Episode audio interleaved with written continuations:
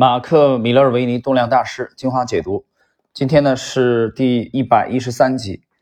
一百一十三集呢跟一百一十二集其实是一个体系的，呃，他们其实都在谈这个交易策略的问题啊，就是是否要坚守你的这个交易策略，其实也就是是否要坚守你自己的交易体系的问题啊。一百一十二集谈的是在怎么样去抑制你去。轻易的改变自己交易策略的冲动，但是在实的实战当中啊，我们经常会面对一些压力啊，会产生一些焦虑啊，比如说可能短期业绩不佳，对吧？呃，然后还有不同的投资者对，呃，比如说对资管的来说，那客户可能对你的这个呃方法的不理解啊，风格，或者说你你的这个标的啊，可能并不是客户所认同的，这些问题都会经常的产生。我觉得这两集。呃，是谈同一个问题，但是一百一十三集谈的会更深入一些啊，就是今天这一集，这一集呢对应的是这部书的啊，马克·米勒维尼的第三部的第十章的第六个问题，我们来看一下，你们曾经偏离自己的交易纪律吗？什么原因导致你们失去了专注力？后来又是如何回到正轨的？米勒维尼回答：我也是人，当然并不完美。所以答案是肯定的。然而，通常 我偏离纪律的行为并不严重，而且往往很快就回到正轨。我并不是天生如此。我刚入行的时候，每时每刻都在偏离纪律。当然，稳定绩效、稳定纪律是相互呼应的。我后来真的硬着头皮来反省自己的行为，并且决定从此后要坚守计划，还要从错误中学习。仔细的这个检查、分析、了解，以防止再犯错误。有太多的事物能够让你分心，因此你务必拟定规则与交易计划，作为你在市场上的引导。有了规则与计划，一旦遇上艰难的抉择时刻，你就不太需要耗费心力，仅仅需要按照计划行事。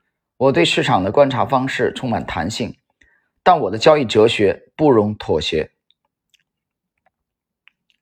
技巧与战术不断变化，但基本的事实则始终不变。呃，解读一下，他谈了这个技巧，呃，这里边谈了一个变和不变。我们先来看一下啊，对市场的观察方式充满弹性，就他会有很多的呃这个方式来观察市场，但是。交易哲学不容妥协。这术的方面啊，它它不断的在进化，可能在改进，在优化。但是战略，它基本的战略，它的这个体系的战略是始终不变的啊，始终不变。我记得整个这部书的开篇的第一个问题，他的粉丝们就在提问啊，是你们这么多年一直在坚持吗？所以我觉得今天的一百一十三和上一集一百一十二和本书的第一个问题啊，基本上是是一个体系的。都在谈这个问题，呃，我还记得在整个这个专辑里边，大概有三年以前了吧，至少我去解读那个格式利弗摩尔，呃，斯坦利克罗那个系列的时候，哦，我曾经在那里边讲过，约束，约束，还是约束，约束谁？约束自己，约束自己 干什么呢？坚守你的教育体系。那么，区别大赢家啊，专业和业余的一个。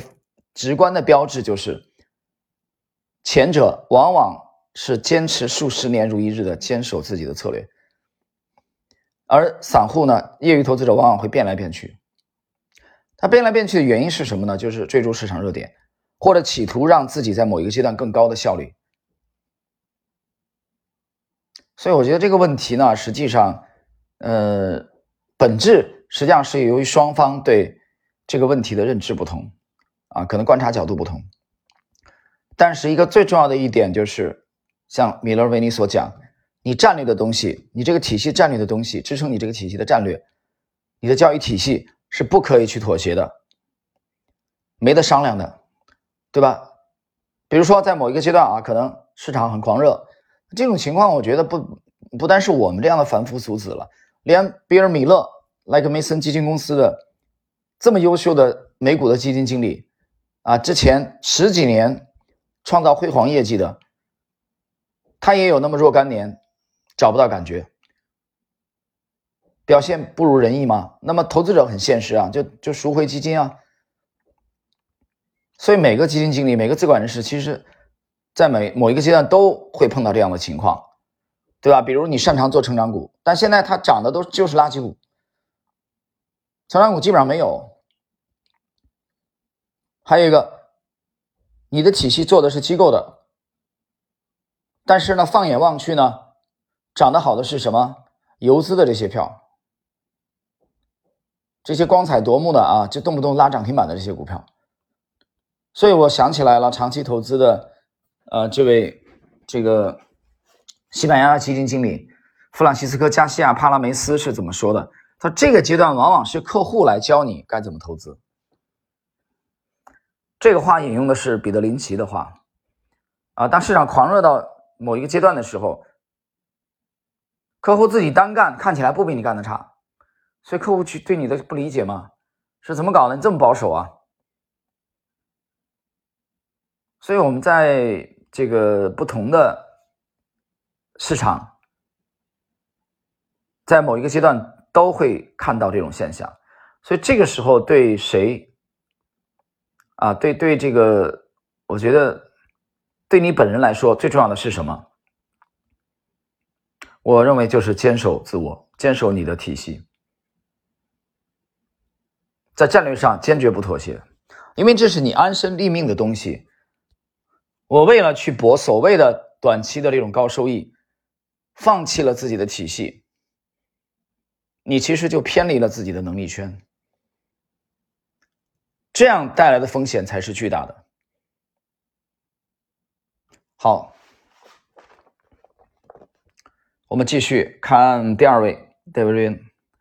我尝试过其他几种方法，例如我曾经买进转型时期公司的股票，回撤买进，斐波那契数列回调买进，以及其他好几种策略。我从来没有偏离基本的高成长股策略。这是我在威廉奥尼尔公司工作以来就开始使用的方法。呃，瑞恩呢曾经开始是免费啊，后来加盟了这个威廉奥尼尔的这个公司，做最高做到副总裁，所以他受威廉奥尼尔的影响是非常之深的，啊，非常之深的，所以他的主策略就是做成长股。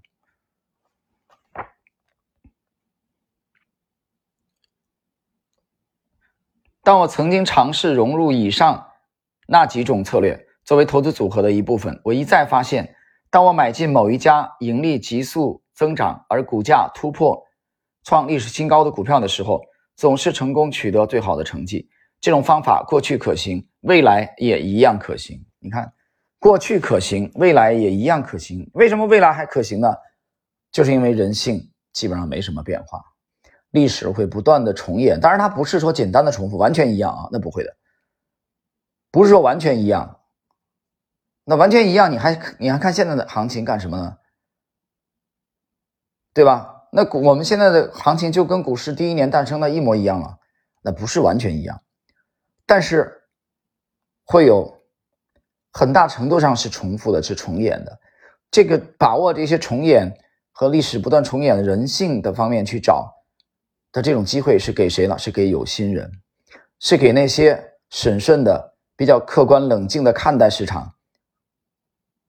比较执着的、终身的去学习投资前辈的智慧，想站在巨人肩膀上的这少数人准备的机会，大多数人也就是那么啊，一眼望去觉得自己看懂了，然后就否了呀啊！比如我上集谈到的所谓马后炮的问题啊，以前走过的都是马后炮，是吧？那我们这样说的推而广之，那所有的理论，所有的前人总结的全是马后炮，啊，这这不是杠精吗？这个思路明显是跑偏了嘛，脑子进水了才会这么想。好，第三位啊，单三个，我认为大多数分析价格走势图的趋势交易者，总会在某个时候偏离他们的核心计划，而尝试某些新的事物。如果你。预定交易者的学历、学习历程啊，永远没有终止，在这个现象就没什么这个惊奇可言。就个人而言，我觉得我所犯下的大多数交易过失都来源于厌倦，这引发了另一个更大的问题：某个偏离交易者纪律的有益的试验，什么时候会越过边界线而变质？我们很容易陷入自己的思维和观点之中，因而脱离现实。不过，市场也能给你速效的解药，市场可以把你打晕，随即。这个把这个嗅，我看啊，把嗅盐塞到你鼻子下面，使你清醒。我开了一点玩笑啊，但是的确没有比这更好的药。按市场挨市场的几个巴掌，然后把你带回到现实，瞬间清醒，明明白白的看清你自己以及市场正在发生的事情。张哥的意思是什么？就是受挫啊，交易失败，对吧？你不是切换策略吗？你切换策略的结果就很容易失败啊。失败了，打了你几个巴掌，脑子清楚了，你还是得回归自己的策略，啊，他是换了一种角度来谈这个问题。最后一位马克里奇二世说到认赔这件事儿啊，我从来不会偏离纪律，因为我已经把这件事儿事情自动化。对我来说，偏离纪律的事比较常发生在进场交易的时候，我的交易选择会变得太宽松，也就是说，采用不够严格的筛选标准。或者超过自己这个能力圈的范围之外进行交易，这种现象会在两种情况下发生在我身上。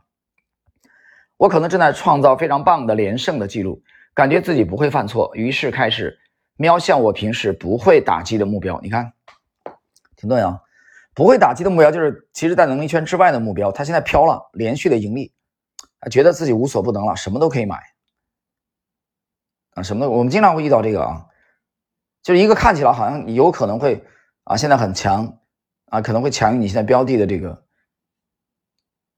就你为什么不做啊？这样肯定会是啊，身边的家人啊、朋友或者客户不理解，这个我觉得都是很常见的事情，很常。所以，但是你自己得有定见，你靠的是什么在这个行业安身立命的？你靠的是你的交易体系，交易体系已经圈定了你的能力圈，而这个时候你不要轻易因为客户的质疑。家人的质疑而放弃它。我们继续看李琦怎么讲了。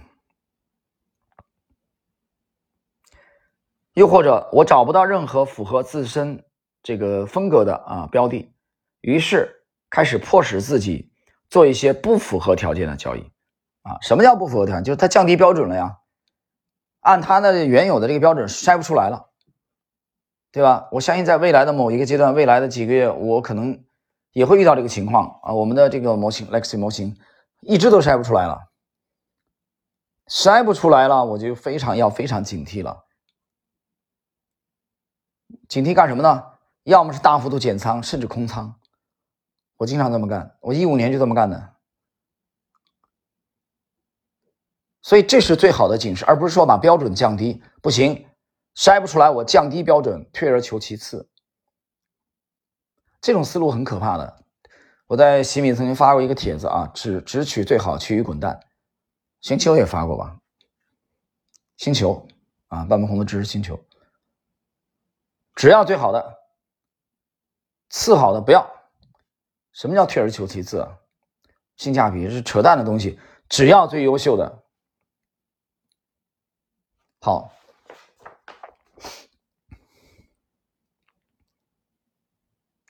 那么亏损通常会把我带回到正轨，并且强迫我重新专注于那些我能够做的最好的事。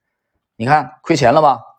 打了耳光了，打了耳光，亏钱了，受挫了，脑子清醒了，手不要乱伸，不要轻易的去降低你的标准，乖乖的又重新回到自己的能力圈，回归自己的教育体系。所以，第四位马克里奇二世和第三位丹赞格尔。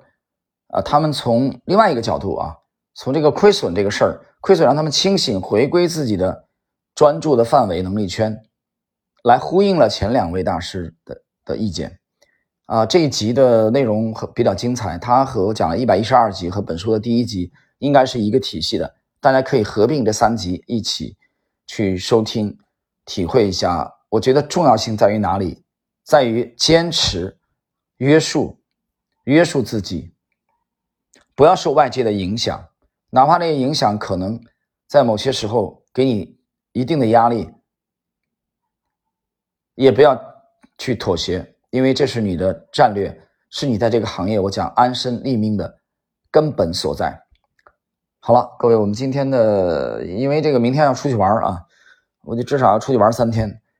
这个我们还是选择之前去过的这个地方，游客比较少的。我对所有游客比较多的、出行人群高峰的这种地点都没兴趣啊。你比如说啊，中国的旅游景点杭州这样的，现在西湖还还用说吗？还用去吗？杭州国庆假期，我历来出行全部都避开这种公众假期。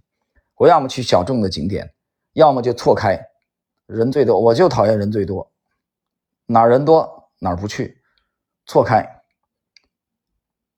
所以今天呢，反而不出去啊，那就利用上午的这些时间啊，我们就来更新那么几集。好了，今天这一集内容呢，我们就暂时到这里。